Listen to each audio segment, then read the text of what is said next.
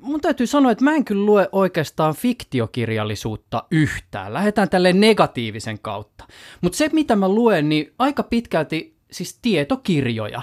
Usein se menee sillä tavoin, että, että tota, ne opukset, jotka niin kuin omissa käsissä kuuluu, ne on pitkälti työhön liittyviä juttuja, mutta että sitten tietysti aina työpäivän päätteeksi päätyy lukemaan jotain sellaista, jota ensin ajattelee, että tämä on vain jotain sellaista, mitä mä omaksi iloksi luen. Ja sitten siitä inspiroituu johonkin, josta sitten lähtee tekemään ohjelmaa. Jos mä jotain fiktiota luen, niin kyllä se tuot Skifin suunnalta oikeastaan löytyy. Juuso Pekkinen, Yle Puheen toimittaja. Sinulla on maanantaisin kello 14 tällä hetkellä oma ohjelma. Kävin vakoilemassa Yle Areenasta menneen kesän ohjelmiesi aiheita ja kyllä minä olisin veikannut ihan varmasti, että olet asiakirjallisuuden lukija. Nimittäin tämä sinun ohjelmiesi kirjo on ihan hämmästyttävä. Viimeisin on Miten Venäjän kokemaa kyberuhkaa voidaan selittää. Sitten löytyy syyskuulta Naisen rooleja Japanissa, historiaa ja nykyisyyttä – sitten tuolla elokuulla voimaa Suomen mestareita ja full pull. Tätä on tractor pulling. Medenkeiti soittaa kotiin. Peliala konkarin silmin. Juuso Pekkinen, nyt sinun täytyy vähän selittää, että miten tällainen aihekirjo mahtuu yhden toimittajan yhden ohjelmasarjan puitteisiin? No kyllä minun täytyy sanoa, että, että siitä kyllä saa kiittää ihan noita meidän kanavan johtotyyppejä, koska se on tällainen toimittajan näkökulmasta aika harvinainen mahdollisuus, että saa tehdä sellaista ohjelmaa, jossa on mahdollisuus perehtyä asioihin aika laidasta laitaan. Mutta kyllä mulla siellä aika pitkälti jotain semmoisia punaisia lankoja on, joita mä seuraan, ja äh, myöskin siellä on paljon semmoisia asioita, joita mä seuraan ihan siis ikään kuin säännöllisesti, siis teknologia, vaikka isot suuret teknologiayritykset. Että sitten jos lähdetään niin tarkastelemaan tarkastelee jotakin sellaista aihetta, joka ehkä tulee otsikkotasolla saattaa näyttäytyä jollakin tavalla haastavalta ja sellaiset, että se vaatii aika paljon perehtymistä, niin voi tietysti olla, että mä oon ehkä joitakin vuosia jo seurannut jotakin sellaista asiaa, joka siihen jollakin integraalisella tas- tasolla kytkeytyy. Et esimerkiksi jos nyt otetaan vaikka se Venäjän kokema kyberuhka, niin äh, mä oon tietysti siis tietotekniikkaa ja verkkoa ja verkkokulttuuria seurannut oikeastaan vuodesta 2000 asti, kun mä oon ensimmäisen verkkoyhteyden itselleni saanut. Ja, ja tavallaan kaikki se tieto, mikä siitä asti on kerääntynyt, on jotakin sellaista, mitä voi hyödyntää vaikkapa ton tyyppisen kuitenkin ehkä äh, niin otsikkotasolla spesifin, mutta sitten oikeasti aika laajoihin ilmiökokonaisuuksiin kytkeytyviin asioihin liittyen.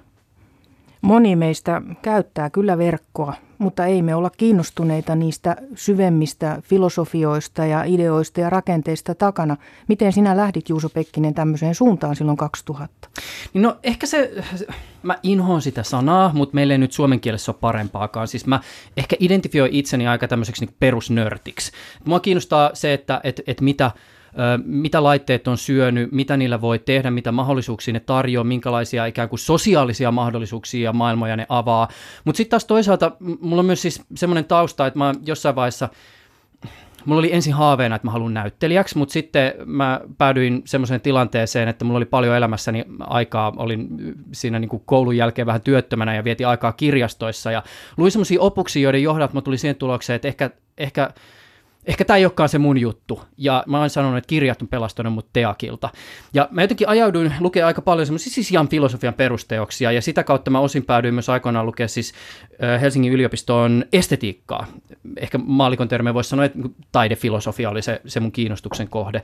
Ja jollakin tavalla nämä maailmat ehkä tässä ohjelmassa törmää. Siis jos minun pitäisi jotenkin tiivistää, että miten mä lähestyn esimerkiksi niin kuin teknologiaa, niin tyypillisesti mä pyrin palauttaa teknologiaan liittyvät ilmiöt ja kysymykset tämmöisiin niin kuin filosofisiin peruskysymyksiin. Siis se, että mikä on, mikä on oikein, ää, mikä on kaunista, mikä on hyvää.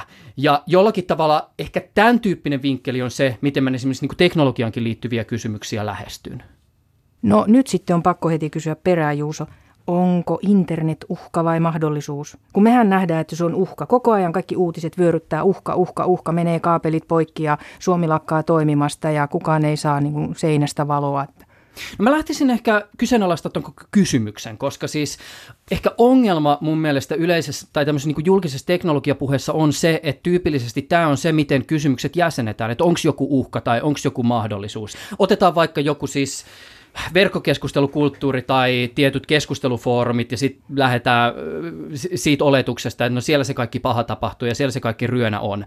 Mutta jos sitten ihan oikeasti siihen asiaan perehtyy, niin sieltä saattaakin löytyä sen tyyppisiä kysymyksiä ja niitä harmaan sävyjä, jotka ehkä laajentaa tätä jaottelua uhkiin ja mahdollisuuksiin. Ja se on ehkä jotakin semmoista, mitä mä haluan tavallaan toimittajana myöskin tässä mun omassa ohjelmassani, kun mulla on mahdollisuus tehdä tämmöistä pitkää syventyvää ohjelmaa, tuoda esiin.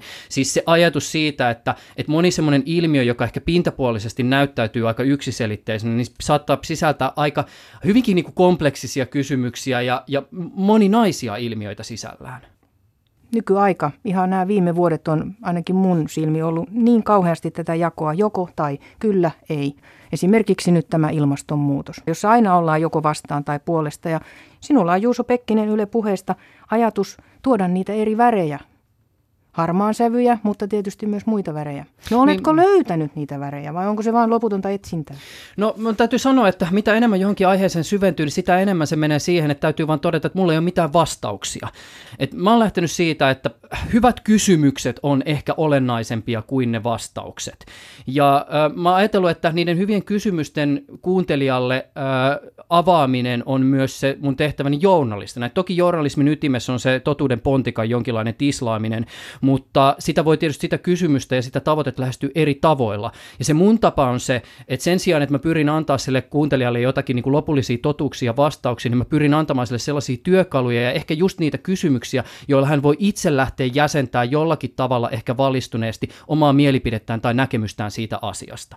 Koska mun mielestä vastausten antaminen tänä päivänä tosi moninaisissa ilmiöissä, joita nyt vaikka teknologiaan liittyy, niin se on itse asiassa jopa vähän ylimielistä koska kuten sanottu, ne vastaukset voi olla hyvin moninaisia, hyvin, hyvin erilaisia ja, ja siis hyvin myös subjektiivisia joissakin tapauksissa. Ja sitten tämä jatkuva esimerkiksi teknologian kehittyminen. Aina tulee jotain uutta, joku uudenlainen järjestelmä, sovellus, mahdollisuus tehdä joku tietty asia täysin uudella tavalla. Ennen me ennen sinut olisi soitettu, täältä olisi soitettu, että tuletko vieraaksi ohjelmaan. Sitten myöhemmin se meni siihen, että lähetetään sähköpostia ja nyt se alkaa olla jo sitä, että näpytellään vaan kännykässä jotain appsia, joka sitten kutsuu koolle. Mutta oli kyseessä sitten vaikka se appsi tai sitten sähköposti tai puhelimella soittaminen tai lennätin tai kirjeiden lähettäminen, niin kun lähtee kaivamaan niitä peruskysymyksiä, siis just niitä, että mikä on oikein, mikä on hyvää, mikä on kaunista, niin sitä kautta ehkä löytyy myös jotakin semmoista